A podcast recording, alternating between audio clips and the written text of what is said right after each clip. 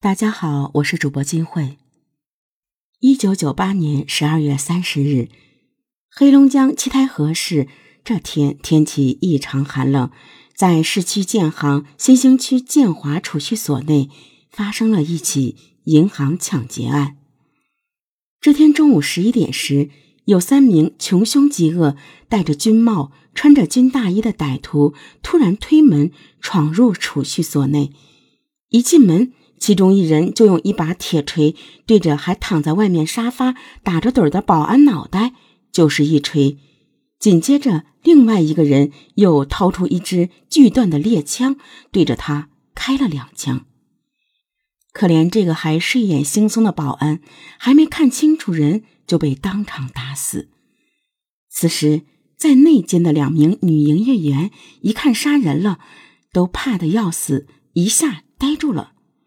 而此时解决掉保安后，三名歹徒并没有闲着，他们用铁锤猛砸防盗门，没几下呢，门就被他们给弄开了。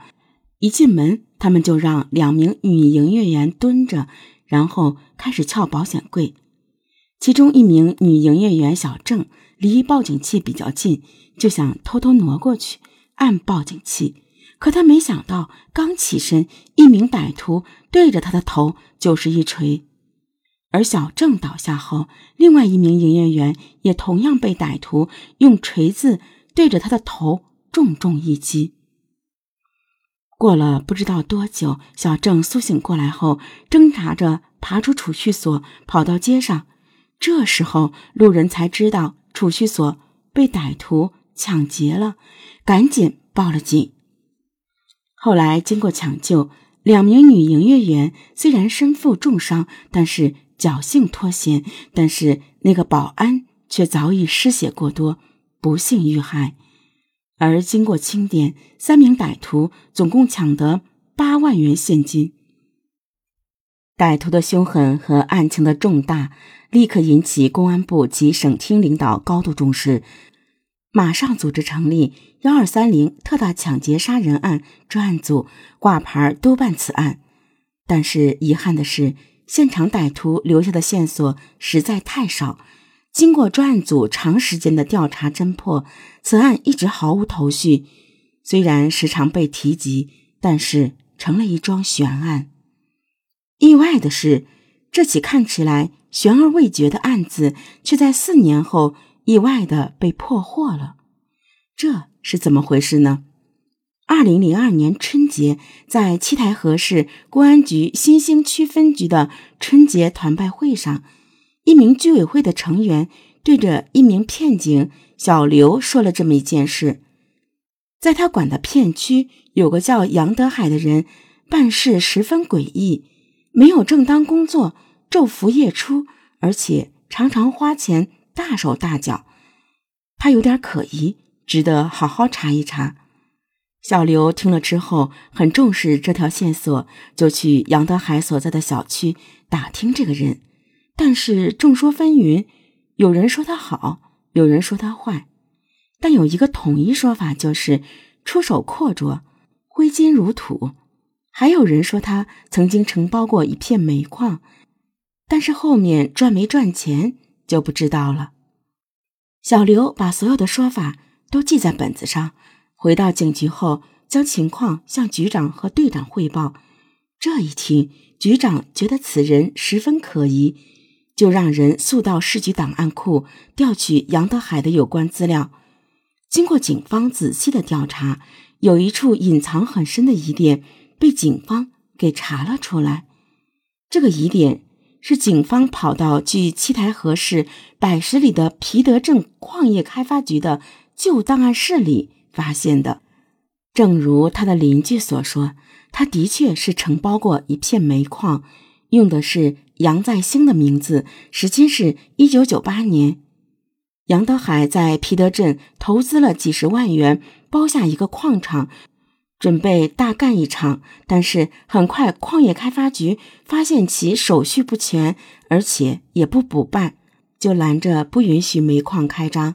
矿业局不批条子，杨德海也没办法。像烧香拜佛这种事儿，他根本看不上。于是矿场很快关停，杨德海这几十万就打了水漂。在九十年代，像杨德海这样会白白抛弃掉几十万的人，恐怕并不多见，除非这钱不是自己的。这样反常的行为，让杨德海成为警方的重点怀疑对象。而就在这个时候，警方得到一个天大的好消息，有证据显示，杨德海曾经将偷盗得来的铝架线卖给一家废品回收站。有了这个理由，就可以先将其逮捕，再审问其不明的财产从何而来。很快，杨德海就被警方请到了审讯室。他对偷盗铝架线一事供认不讳。但是问到他其他问题，他却开始和警方打太极。例如，警方问：“你这平时也不上班，生活用的钱从何而来？”杨德海说：“我是用命换来的。我在南方呢，是给一名香港老板当贴身保镖，有危险要替老板挡子弹，保护老板的安全。老板阔绰，每个月都给我上万的工资。”警方虽然对此有怀疑，但是一时间又不好说什么，只有先把他关到了看守所里。一到看守所里，杨德海可受罪了，被管教和其他犯人拳打脚踢不说，每顿都吃不饱，天天挨饿。直到有一天，看守所的王所长把他请去了。王所长一开始就递给杨德海一根烟，问了问他的基本情况。然后喊来一名管教，对他说：“这个兄弟人不错，你可不要亏待了他。”所长的话果然管用，在这后面几天，管教对他也不凶了，犯人们也对他喜笑颜开，都以为他和王所长有啥关系。杨德海这时候才明白，在这里啥关系都没用，只有和王所长搞好关系。过了段时间。王所长又把他喊去了。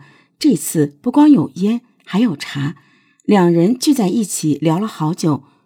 王所长说：“敬重他们这样的江湖人士，很佩服他，希望以后能和他成为朋友。”杨德海也是满心欢喜。临走，王所长还送给杨德海一包酱肉，让他改善改善胃口。杨德海拿在手里都快哭了。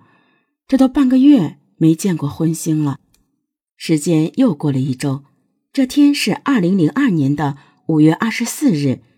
王所长照例喊杨德海过来喝茶聊天，这次还配上了酒和菜。这天久未喝酒的杨德海异常高兴，喝得晕晕乎乎的。王所长也是很高兴，两人边吃边聊，一下就过去了两个钟头。王所长一看时间不早了，就准备走。突然间，杨德海拉住了他，说：“大哥，谢谢你对我这么好。我其实有件事想对你说。”